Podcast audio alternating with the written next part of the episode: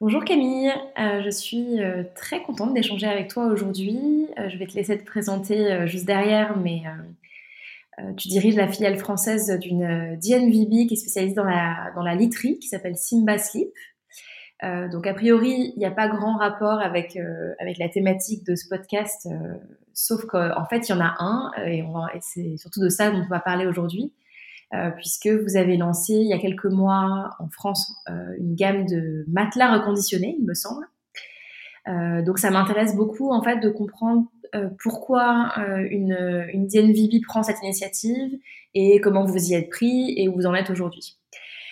voilà un petit peu en introduction le, le, pourquoi de, de, notre échange, mais je suis sûre qu'on aura beaucoup d'autres sujets à aborder.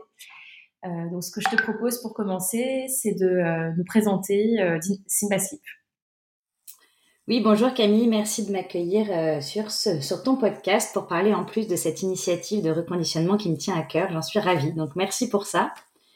Et effectivement, pour dire quelques mots de Simba, Simba, tu l'as dit, c'est une DNVB, c'est-à-dire pour les moins initiés, que nous produisons notre propre gamme de, de matelas, de couettes, d'oreillers et d'accessoires de literie que nous vendons ensuite euh, directement à nos clients finaux en ligne. Et donc dans ce secteur extrêmement euh, concurrentiel, euh, notre marque de fabrique est double. La première, c'est l'innovation technologique au service d'un meilleur sommeil. On a des heures et des heures de, recherche pour aboutir aux au, matelas qui vont correspondre au, au, plus grand nombre de dormeurs et améliorer significativement la qualité du sommeil. Et la deuxième, et c'est ça dont on va le plus parler, je pense, aujourd'hui, c'est notre responsabilité environnementale, notre engagement euh, dans une industrie qui n'est pourtant pas réputée pour être extrêmement propre. Alors justement, ça m'intéresse que tu, que tu creuses ce sujet d'éco-responsabilité parce que c'est un, mot très large euh, et on peut le... il, peut, il, peut, vouloir dire beaucoup de choses. Comment, enfin, ça veut dire quoi l'éco-responsabilité chez, chez Simba du coup? Oui, alors ça, se traduit par euh, pas mal de choses. La première, déjà dans la fabrication des matelas. Parce que clairement, quand on a fait, on a bien calculé euh, tout notre euh, bilan carbone de A à Z, le gros du gros, hein, il est dans le matelas en lui-même, dans le produit, dans la fabrication, en grande partie parce que la mousse qui compose une partie de nos matelas est évidemment une matière extrêmement difficile à recycler euh, d'une part, et, donc effectivement pas très propre. Et il se trouve que 90% euh, des matelas euh, de toute l'industrie sont en général enfouis. donc c'est vraiment une, industrie qui en ça est, compliquée. Donc nous, on s'est intéressé effectivement à la fabrication de nos matelas à, plusieurs, sur, à plusieurs niveaux. la, première, c'est qu'on c'est qu'ils sont quand même 100% recyclables. Toutes les matières qu'on met dedans sont 100% recyclables les matières qui sont déjà aussi en partie issues du recyclage, euh, dans la limite de la production, hein, parce que c'est aussi ça aujourd'hui la limite, c'est qu'on n'a pas assez de matières recyclées à disposition. Ok. Ensuite, on a un engagement aussi vers le zéro déchet dans nos usines, dans la production. C'est-à-dire que toutes les chutes vont être réutilisées. C'est encore imparfait, mais c'est notre engagement et euh, avec notre euh, avec notre usine, on, on, on tend vers ça. Et enfin, la dernière chose au niveau de la production qui est presque la plus intéressante, c'est toutes les, recherches que l'on peut faire euh, de fabrication de matelas pour utiliser de moins en moins de mousse dans la fabrication des matelas en tant que tel. Donc nous proposons déjà des matelas qui sont plutôt plus, euh, plus euh, clean que la moyenne parce qu'il y a déjà des ressorts en plus de la mousse. Donc les ressorts, euh, des ressorts en titane, ce sont quand même des, matières qui sont qui sont euh, moins dures euh, à recycler et moins polluantes que, le plastique euh, des mousses. mais on, vise à essayer de, supprimer complètement la mousse, de n'utiliser que des, des, ressorts, en gardant évidemment tous les bienfaits quand même de, de, support, de maintien et de, et de moelleux qu'on attend d'un matelas. Donc ça, c'est un processus de R&D qui est pas mal engagé. On a déjà une deuxième version de nos matelas d'ailleurs qui, va, qui va sortir avant la fin de l'année, où on n'a pas encore complètement euh, enlevé la mousse, mais où on a moins de mousse et plus de ressorts. Et puis euh, j'espère que premier trimestre 2023, on va pouvoir sortir un matelas complètement euh, organique. Donc voilà, ça c'est sur la fabrication, c'est déjà quelque chose d'extrêmement important pour nous. Ensuite, évidemment, on s'est aussi intéressé à toutes, à toutes nos opérations, à toute la livraison. Donc, on compense 100% de nos émissions de carbone liées à la livraison. Donc, c'est aussi un engagement important. Et enfin, il reste deux choses importantes. On récupère et on recycle euh, les anciens matelas qui peuvent, qui peuvent nous être euh, retournés dans le cadre d'un, euh, de la mise en place d'un nouveau matelas Simba. Et depuis quelque temps, on, comme tu l'as dit, on récupère les retours de nos propres matelas et on les reconditionne. Donc, je redétaillerai dans, dans quelques minutes, je pense. Donc voilà, toutes ces initiatives euh, sont vraiment, on a une, roadmap qui est extrêmement euh, claire, ambitieuse, en même temps sincère, transparente, c'est pas facile. Euh, et c'est tout ça qui fait qu'on est d'ailleurs en passe d'être certifié Bicorp. Donc je suis extrêmement fière de toute cette, de toute cette démarche qui est la nôtre dans cette, dans cette industrie qui n'est pas, qui n'est pas best in class encore pour l'instant.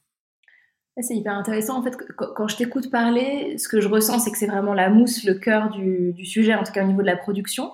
Qu'est-ce qui fait qu'elle n'est pas recyclable En fait, c'est quel, quel matériau aujourd'hui, traditionnellement, la mousse d'un matelas? Ben, C'est du, du, du polyester, c'est vraiment toutes sortes de, de, plastique. Et donc, c'est vraiment compliqué.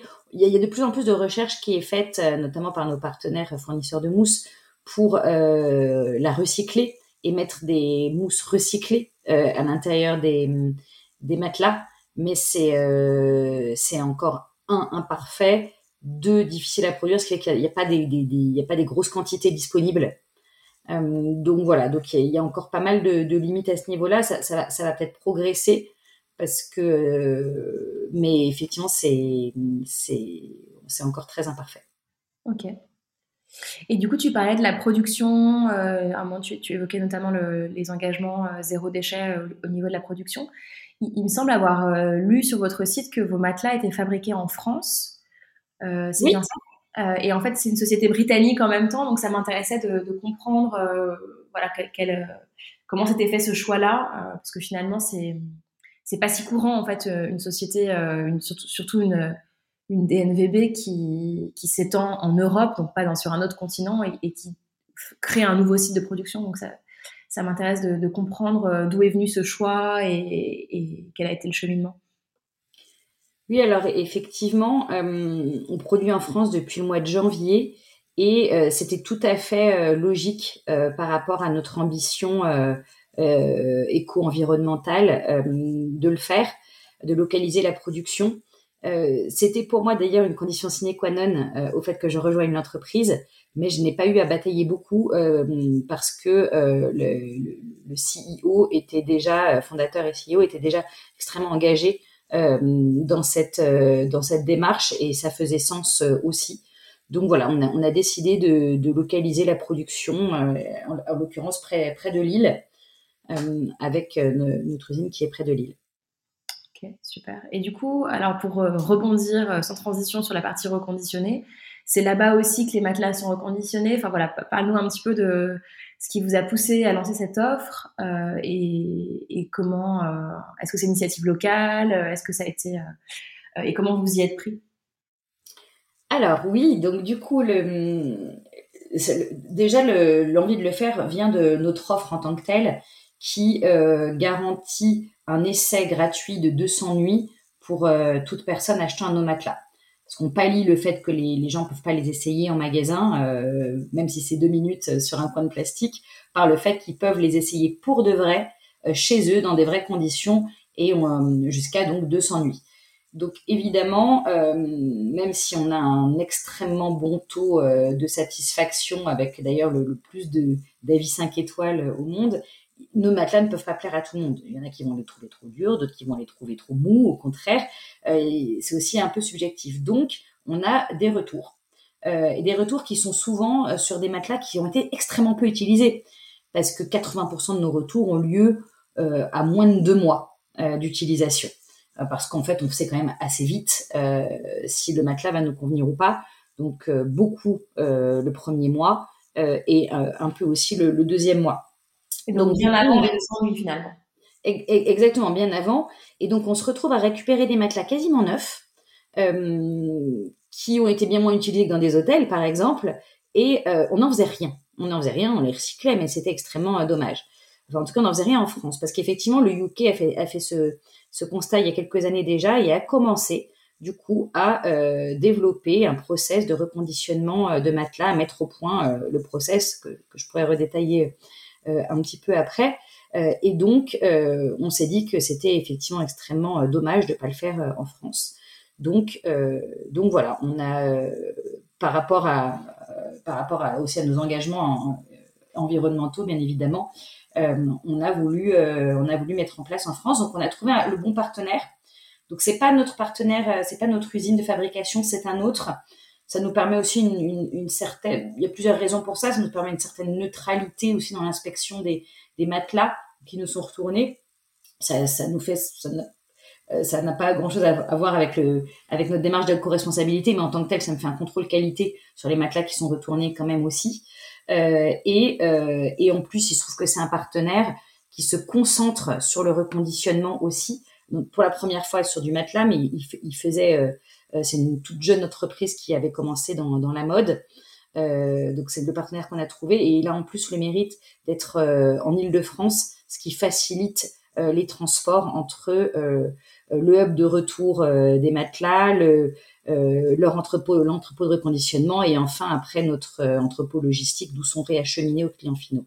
Donc c'était voilà, c'est un autre c'est un autre partenaire euh, avec qui on a mis en place le processus. Super intéressant. Euh, oui, en effet, euh, je, vois le lien avec la mode parce que j'imagine qu'il doit y avoir tout un procédé pour nettoyer, j'imagine, l'enveloppe du matelas. Est-ce que du coup, tu peux nous dire un petit peu les points de contrôle, enfin comment comment ça se passe, sans bien rentrer dans les détails, mais juste qu'on puisse se, rendre compte sur ce que ça veut dire de reconditionner un matelas, parce que ça doit pas être si évident que ça, j'imagine. Non, bien sûr, on s'est, on s'est posé pas mal de questions. Alors encore une fois, j'avais la chance de bénéficier d'un process qui avait été mis au point déjà euh, euh, en, Angleterre.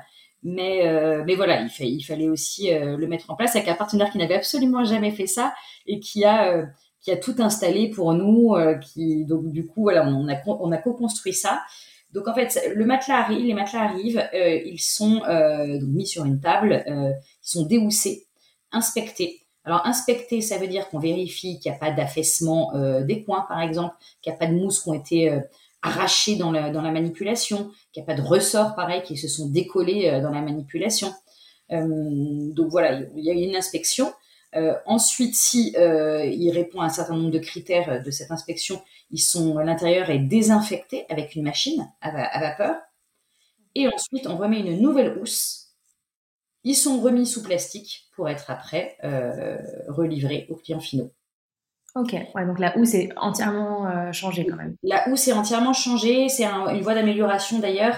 Euh, on aimerait ne pas avoir entièrement à la changer, on aimerait juste avoir à les laver.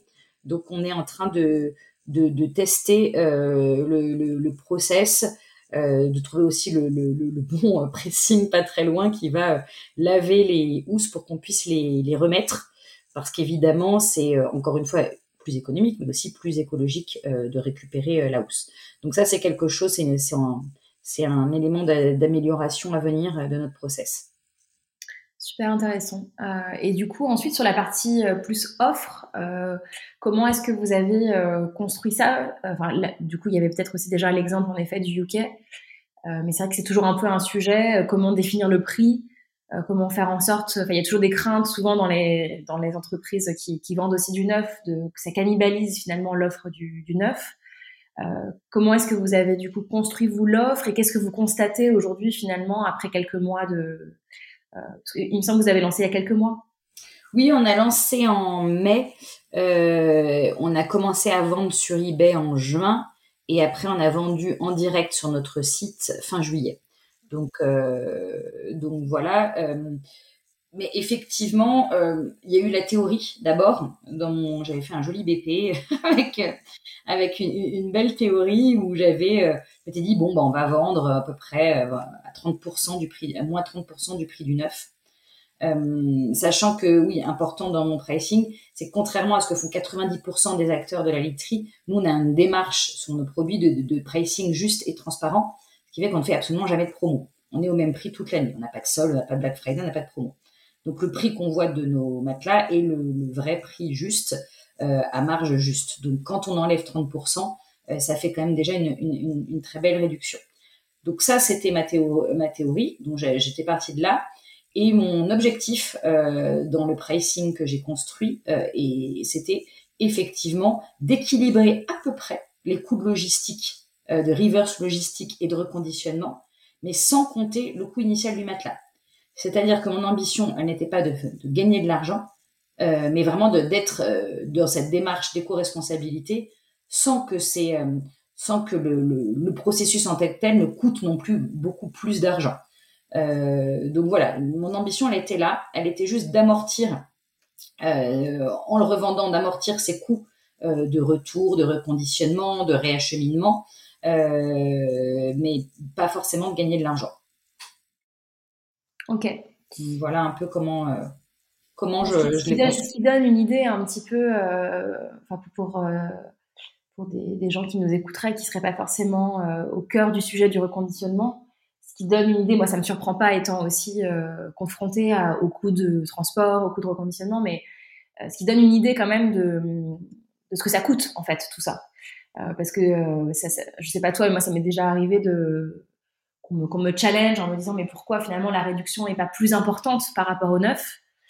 Euh, et c'est vrai que quand on, quand on explique et qu'on rentre dans le sujet, euh, bah, le reconditionnement euh, en tant que tel, surtout avec les exigences que tu que as décrites toi et, que, qui sont aussi les nôtres dans le domaine du petit électroménager, bah, finalement, ça coûte assez cher. Donc, ça coûte hyper cher, effectivement, tu as raison.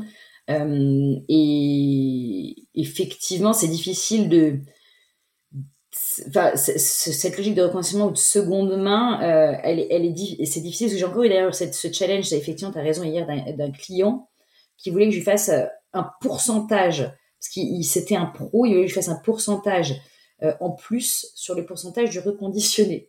Et je lui ai expliqué qu'en fait, déjà que je faisais pas, que je gagnais pas d'argent dessus, je pouvais absolument pas proposer plus. Donc, et c'est vrai que c'est difficile pour les gens de comprendre que qu'il y a tout ce travail derrière, tout ce coût.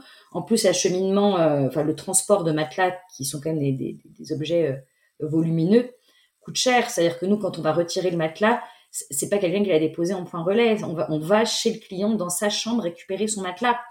Euh, après, donc, et pareil, après la relivraison, donc ce, sont des, des coûts de livraison extrêmement coûteux. Et le reconditionnement, euh, pareil, effectivement, il y a un partenaire qui a mis en place tout ça pour nous. Enfin, donc, il a, il a, lui aussi, euh, c'est pas mal de ressources humaines en fait, hein, plus que à part la housse que j'espère bientôt plutôt laver. Euh, mais donc, il y, a un, il, y il y a un coût euh, important. Et donc, euh, il faut, il faut se dire, mais moi-même à titre personnel, je me, je me, le dis de temps en temps. Je suis la première à me dire si j'achète quelque chose en seconde main, je veux que ça me coûte moins cher, évidemment. Et mais en même temps, il faut maintenant aussi le faire parce que c'est un cercle vertueux euh, pour l'économie, pour l'économie et pour l'écologie plutôt que que pour des raisons économiques.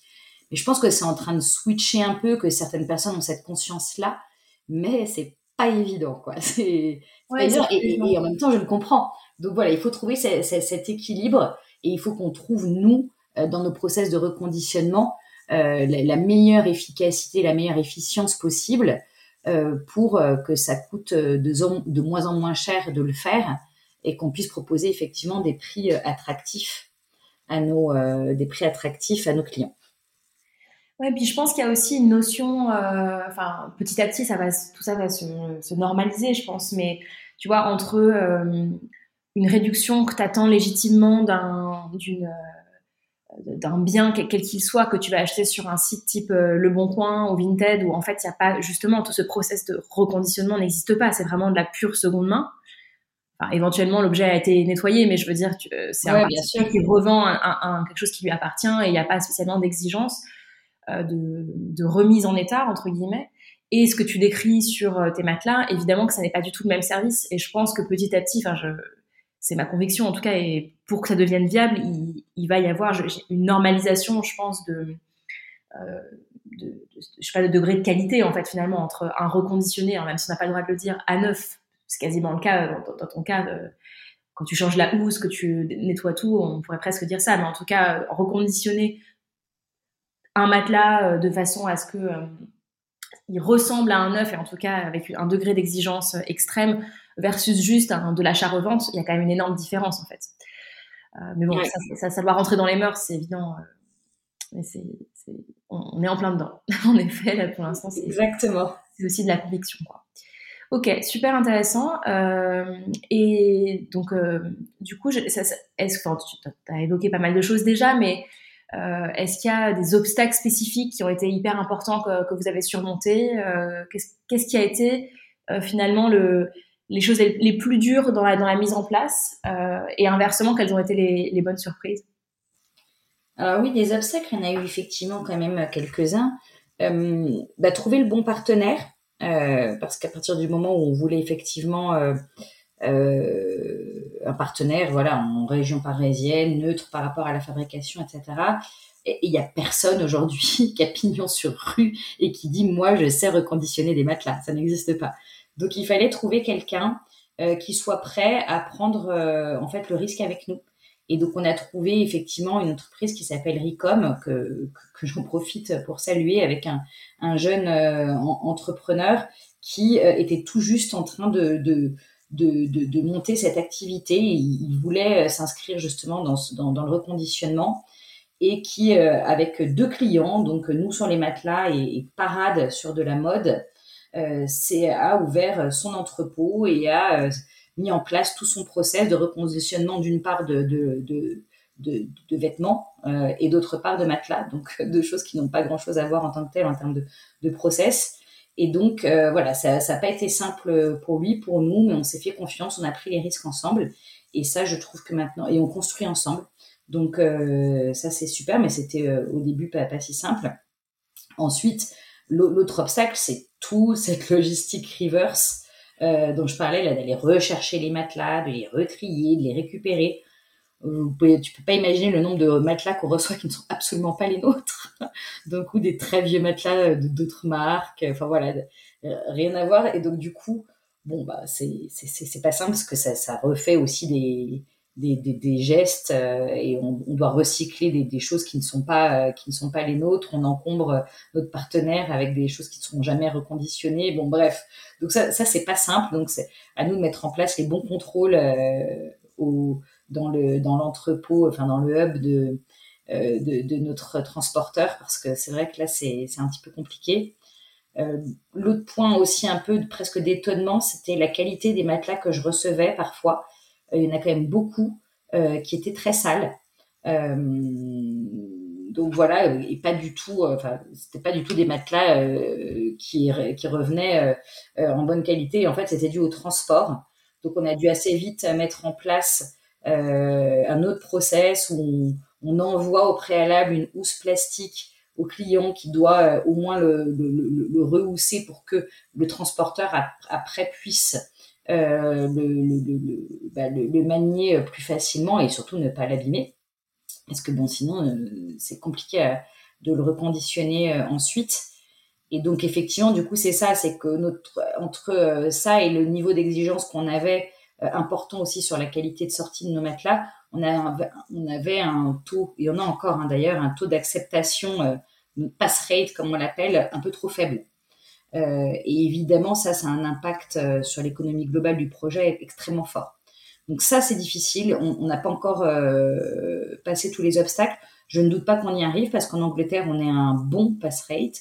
on est à 80%, donc c'est énorme. Donc je ne doute pas qu'on finisse par y arriver. Mais effectivement, c'est un travail de longue haleine.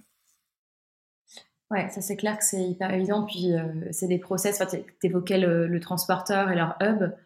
Euh, cette notion de reverse logistique, elle est tellement nouvelle et, du coup, elle rentre pas du tout dans les process types que c'est pas toujours simple, quoi. De, combiner, euh, on va dire, efficacité logistique, qui en général, du coup, liée à des gros acteurs qui ont des process bien, bien huilés, et en même temps, euh, bah, arriver avec des exigences de ce type, c'est clairement pas évident.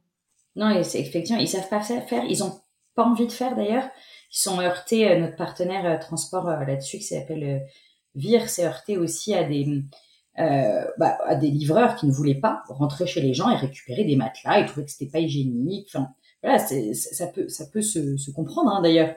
Bon, d'où aussi le, les housses plastiques qui, qui finalement rassurent tout le monde. Mais, mais voilà, c'est pas dans les mœurs, effectivement, c'est pas dans les habitudes, il n'y a pas de process, y a, donc c'est pas simple.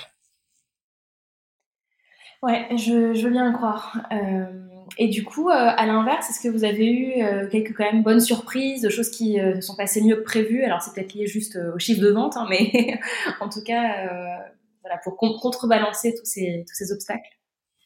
Oui, la bonne surprise, ça a été effectivement les ventes, parce qu'on a vendu plus qu'on était même capable d'en reconditionner, donc avec une demande finalement plus forte que l'offre. Euh, au début, j'avais un peu peur d'ailleurs, parce que quand on a commencé à vendre sur eBay, on a, dû en vendre deux en un mois et, demi. Donc, j'étais un peu inquiète. Et en fait, euh, bon, c'est difficile, hein, tout le monde sait que c'est difficile d'émerger euh, sur eBay. Euh, dès qu'on s'est mis à les vendre en ligne avec nos propres campagnes d'acquisition, et eh bien là, on a commencé à en vendre beaucoup. Euh, on en vendre beaucoup plus vite, beaucoup plus souvent, et à même se retrouver à of stock très rapidement. Donc, euh, donc voilà, et maintenant, on est plutôt dans une... Là où j'ai été euh, pendant le premier mois dans une logique de mince, il faut écouler tout ce que j'ai déjà reconditionné. Maintenant, je suis dans une logique vite, vite. Il faut euh, accélérer le processus de reconditionnement des matelas qui me, qui me sont retournés pour pouvoir pour avoir des stocks qui s'écoulent du coup assez vite dès que j'en mets des nouveaux en ligne. Donc ça, c'était quand même une bonne surprise. Et donc, du coup, la bonne réception des, des clients et l'intérêt euh, que ce soit effectivement un intérêt euh, d'économie, parce que c'est quand même 30% d'économie, ou que ce soit un, intérêt euh, écologique, et souvent les deux étant vraiment liés. Quoi. Et, vous arrivez à, estimer d'ailleurs quelle est la... Je pense que les deux sont toujours liés forcément, mais on va dire pour la part de, gens pour qui c'est quand même l'intérêt économique avant tout et, l'autre plutôt, plutôt l'écologie? Vous arrivez à l'estimer ou, pas encore? Non, je ne peux pas l'estimer, mais euh, mon expérience me ferait penser que pour l'instant, on est quand même sur une motivation principale économique avec la bonne conscience derrière, en fait, toujours en numéro 2. Euh, si je les vendais au même prix, euh, je pense que euh, j'en vendrais moins. Et d'ailleurs, quelque part, j'ai fait un test parce que comme j'avais de toute façon moins de stock, euh, j'ai un tout petit peu réduit la, réduction à un moment donné euh, parce que j'avais quand même lancé à, à, moins 40 au début et après donc je l'ai positionné à moins 30. Et sur le moment, à un moment donné, j'en ai vendu un peu, je les vendais un petit peu moins vite. Donc il y a quand même une sensibilité prix qui est importante. Euh, donc oui, je pense que quand même la dimension économique reste pour l'instant prioritaire. Ouais, après, dans le contexte actuel, c'est pas. c'est normal aussi. Hein, C'est normal aussi, hein, mais c'est sûr. Il me semble avoir lu que dans le smartphone, euh, les motivations écologiques de consommer reconditionné sont en très forte euh, croissance, mais encore aujourd'hui, ou en tout cas il y a un an, euh, dans les derniers chiffres que j'ai lus, c'était 80% des gens qui consommaient des smartphones reconditionnés pour des raisons d'abord économiques et 20% pour des raisons d'abord écologiques. Donc, tu vois, ça fait 80-20 à peu près.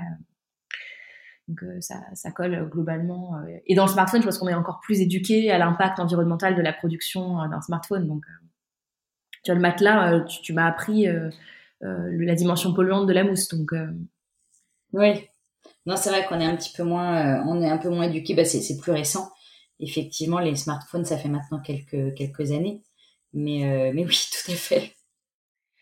Et du coup, euh, est-ce que donc euh, on a beaucoup parlé de matelas depuis depuis le début de la discussion, mais vous avez aussi d'autres gammes de produits euh, qui sont associés au sommeil de literie.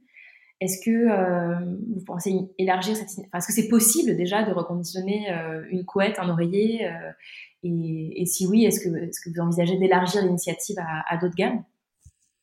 Oui, d'ailleurs en Angleterre, on le fait aussi sur les oreillers et les couettes, donc je pense l'élargir. Euh, alors, c'est pas exactement le même type de reconditionnement parce qu'on n'a pas les mêmes offres d'essai.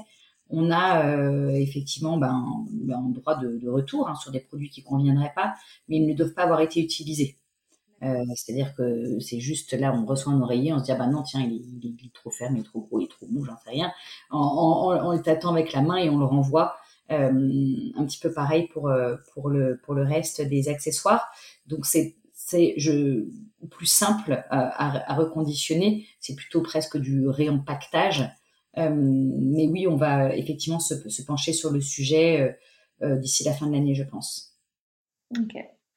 Aujourd'hui, c'est, je ne sais pas si vous communiquez ces chiffres-là, mais dans, dans, votre répartition de, produits Quelle est la part des matelas par rapport aux autres gammes? Enfin, c'est, quand même d'abord par le matelas qu'on vous connaît ou euh, enfin, comment ça se oui, c'est, principalement, euh, c'est principalement le, le, matelas.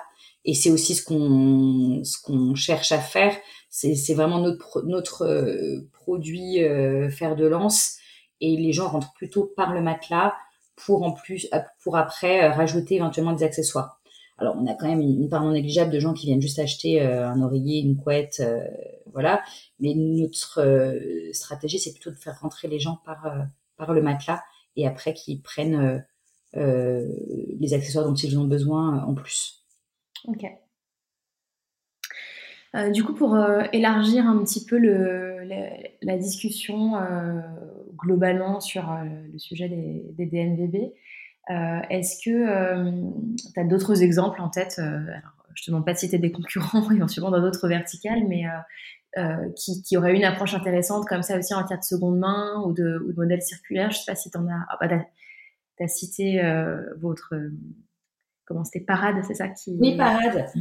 Parade, c'est vrai que c'est un bon exemple intéressant. Eux, du coup, en fait, ils, ils prennent les les, ils ont un accord avec euh, la petite euh, petite Mandigote, avec euh, avec quelques marques comme ça qui sont quand même des marques assez assez connues je pourrais pas toutes le citer d'ailleurs de mémoire. et ils font leur le, ils font le service.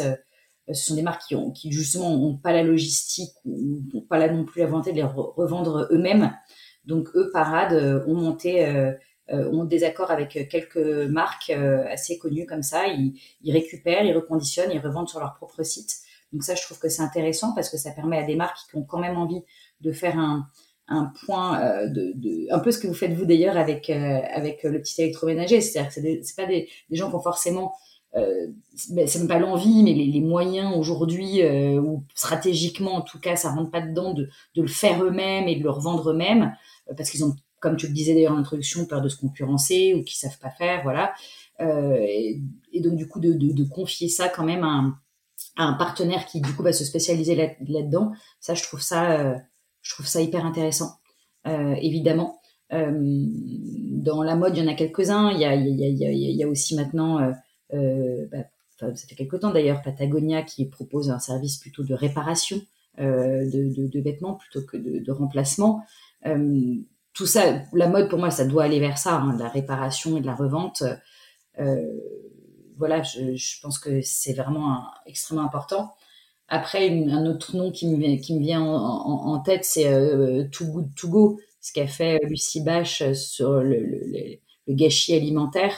Euh, on, on, y pense parfois un peu moins, mais c'est quand même aussi euh, la source de nombreux déchets euh, et euh, absolument euh, admirable, évidemment. Donc euh, voilà, ça, c'est, ce sont des, des inspirations. Il y en a bien d'autres à lesquelles je pense pas comme ça top of mind, mais euh, où régulièrement je me dis, ah, ils sont malins, c'est bien. Et heureusement qu'on a des gens comme ça. Ouais, c'est, c'est, des, des, exemples intéressants. Quand tu parlais aussi de réparation euh, dans la mode, ça me fait penser à. je, reboucle un peu avec ce que tu disais en introduction sur votre engagement, sur tout le cycle de vie finalement de la production. Parce que finalement, euh, la, la, réparation de la mode, ce qui est compliqué, c'est que c'est pas forcément toujours possible. Euh, mais euh, quand tu conçois un produit dès le début en pensant à sa durée de vie, enfin vraiment dans une démarche d'éco-conception, ça devient plus. Donc ça, si investis, j'en sais rien. Enfin, si je prends l'exemple de la mode, c'est pas mon métier, mais sur des tissus plus solides, sur, je sais pas, des, fermetures éclairs ou des boutonnières qui sont plus facilement remplaçables. Je dis n'importe quoi, mais ça, rend aussi cette démarche plus, plus simple derrière. Euh, c'est ce que je trouve intéressant dans, dans les acteurs euh, qui produisent et qui distribuent comme vous. Euh, c'est que finalement, tu as la maîtrise aussi sur la, production et donc tu peux remonter au niveau de, de la conception du produit de manière à ce que ce soit possible derrière de, de prolonger la durée de vie du, du produit en question. Quoi. Tout à fait, tu as, complètement raison. Et, et d'ailleurs, nous, effectivement, c'est ce qu'on fait. C'est pour ça qu'on garantit d'ailleurs nos matelas 10 ans aussi, c'est qu'on investit dans des bonnes euh, matières, qu'on qu'on a une bonne fabrication du coup locale, mais voilà qu'on maîtrise complètement. Et, et c'est ce qui nous permet avec confiance de garantir pendant 10 ans, parce que le, le, le, c'est vrai qu'on en a, on en a pas assez peu parlé, parce qu'on a parlé pas mal de reconditionnement et de seconde main, mais le, premier enjeu, le premier enjeu, c'est de, de faire des choses qui sont durables. Parce que moins on a besoin euh, vite de remplacer ou de réparer, et mieux c'est, je pense. Oui, c'est sûr. Ok, super intéressant. Euh, et euh, tu, tu, nous as déjà cité des, entreprises inspirantes pour toi. Est-ce qu'il y a des, pour, euh, conclure, peut-être, est-ce qu'il y a euh, un livre ou un podcast que tu aimes bien, euh, que, tu pourrais nous, conseiller, nous recommander, euh, qui t'a marqué récemment? Que ce soit dans ce sujet d'ailleurs là ou, ou autre, hein, mais. Alors il y, y, a pas mal de choses. Euh... Allez, pour ouvrir un petit peu la, discussion, parce que c'est vrai que j'ai écouté pas mal de. J'aime bien les podcasts et j'en ai écouté pas mal cet été. Et moi, je suis assez férue justement d'histoire euh, parfois un peu euh, inspirante, parfois euh, un peu déroutante. Enfin voilà, j'aime bien écouter des histoires. Et, donc j'ai découvert quelques podcasts cet été qui m'avaient été aussi recommandés. J'ai découvert notamment un podcast de France Culture que je trouve intéressant, qui est sur, sur les mécaniques du journalisme, que je recommande parce que voilà, il était passé, il n'était pas passé sous mon radar je l'ai trouvé intéressant. Il s'appelle comment du coup? Les mécaniques du journalisme. Ah, c'est son nom, d'accord, j'ai cru que Non, voilà, c'est les mécaniques du journalisme. Euh, ah, super intéressant. Moi, j'en ai jamais entendu parler, en effet. Du coup, ça, les, sujets, ça va aborder, euh, ça t'a déconstruire le discours. aborder euh, l'affaire euh, Louis Armstrong comme l'affaire Spotlight des pédophiles dans, dans l'église américaine. En, en, abordant par l'œil de du lanceur d'alerte entre guillemets qui a été le journaliste qui a creusé son sujet sur souvent plusieurs années, euh, qui, qui, était mal euh, reçu et qui euh, a, voilà, c'est un peu le sujet de lanceur d'alerte qui a qui nous explique, donc ça, c'est quelques épisodes d'ailleurs qui qui, qui décryptent quelle a été sa démarche de, de reporter, de détective pour mettre en lumière des sujets dont personne n'avait envie d'entendre parler hein, en plus. Hein. Donc voilà. Donc ça c'est j'ai trouvé je trouve j'ai trouvé ça super intéressant. Euh, voilà, donc et sinon j'aime bien euh, après moi j'aime bien souvent euh, aussi chez France Culture d'ailleurs les pieds sur terre de Sonia Kronlund, je, trouve qu'il y a des histoires qui sont qui sont intéressantes que, que j'aime bien, c'est varié. Et, et, voilà après il y en a plein d'autres mais on va dire que c'est ce mécanique du journalisme c'est celui que j'ai découvert pendant l'été, les pieds sur terre c'est celui auquel je reviens régulièrement. Euh, voilà, donc euh, plutôt des choses qui sont moins économiques, euh, qui me font peut-être ou écologiques, qui me font peut-être un peu moins penser à mon quotidien, mais des histoires qui, qui, qui m'ouvrent un peu.